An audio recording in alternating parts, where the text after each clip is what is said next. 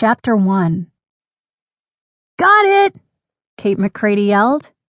As the soccer ball sailed through the air, Kate jumped up to meet it. She hovered there, ten feet above the ground, juggling the ball with her feet. She kicked it up, bumped it with her knee, then bounced it off her head. Some fairies who were flying by stopped to watch. A few clapped. Kate's friend Mia Vasquez shook her head and laughed. Quit showing off, Kate, she called. Kate grinned. She couldn't resist one more trick. She leaned way back and booted the ball backward over her head in a bicycle kick. Nice one, Kate, cried her other friend, Lainey Winters. I've always wanted to do that, Kate said as she floated gently down. Why didn't we ever think of playing soccer in Pixie Hollow before? It's fun, Mia agreed. But I think maybe we put too much fairy dust on the ball. She pointed up at the ball, which was floating like a bubble. It drifted over the treetops and disappeared from view. I'll get it, cried Mia's little sister, Gabby.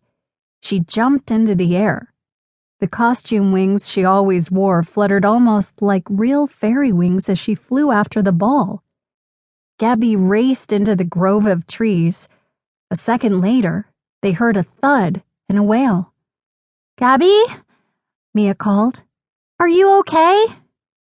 No, came the muffled reply. Uh oh, said Kate. Together with Mia and Lainey, she rose into the air they found Gabby sitting at the base of a tree. She was holding her nose. What happened? Mia asked. A branch hit me, Gabby said. Your nose is bleeding, Lainey exclaimed. A few fairies had stopped to see what was wrong. I'll get a healing talent fairy, said the water fairy Silvermist. She darted off toward the home tree the great maple where the fairies of Pixie Hollow lived and worked.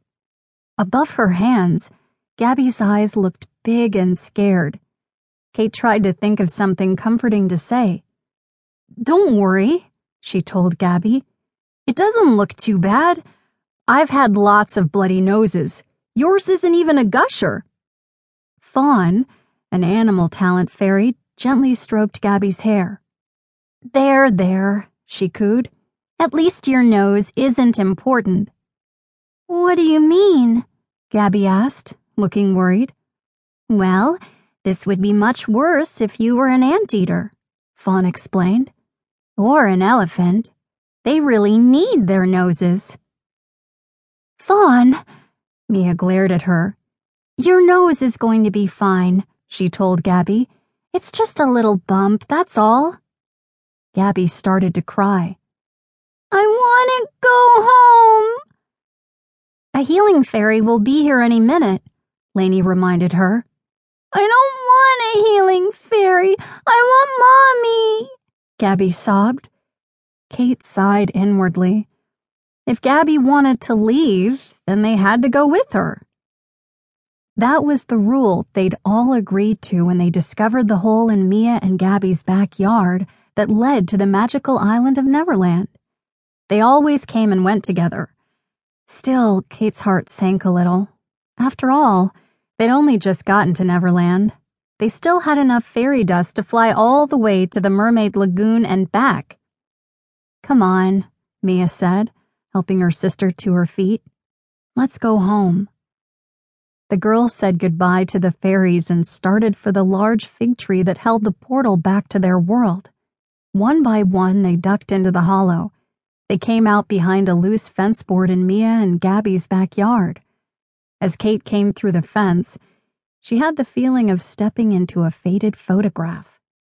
The sky was a watered down blue, the grass a dull green. After the jewel colored flowers and bright green forests of Neverland, home always seemed plain and drab.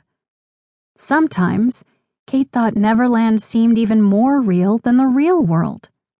As she stood blinking in the harsh sunlight, the back door of the house opened. Mia and Gabby's mother came out. Kate, she began, then stopped when she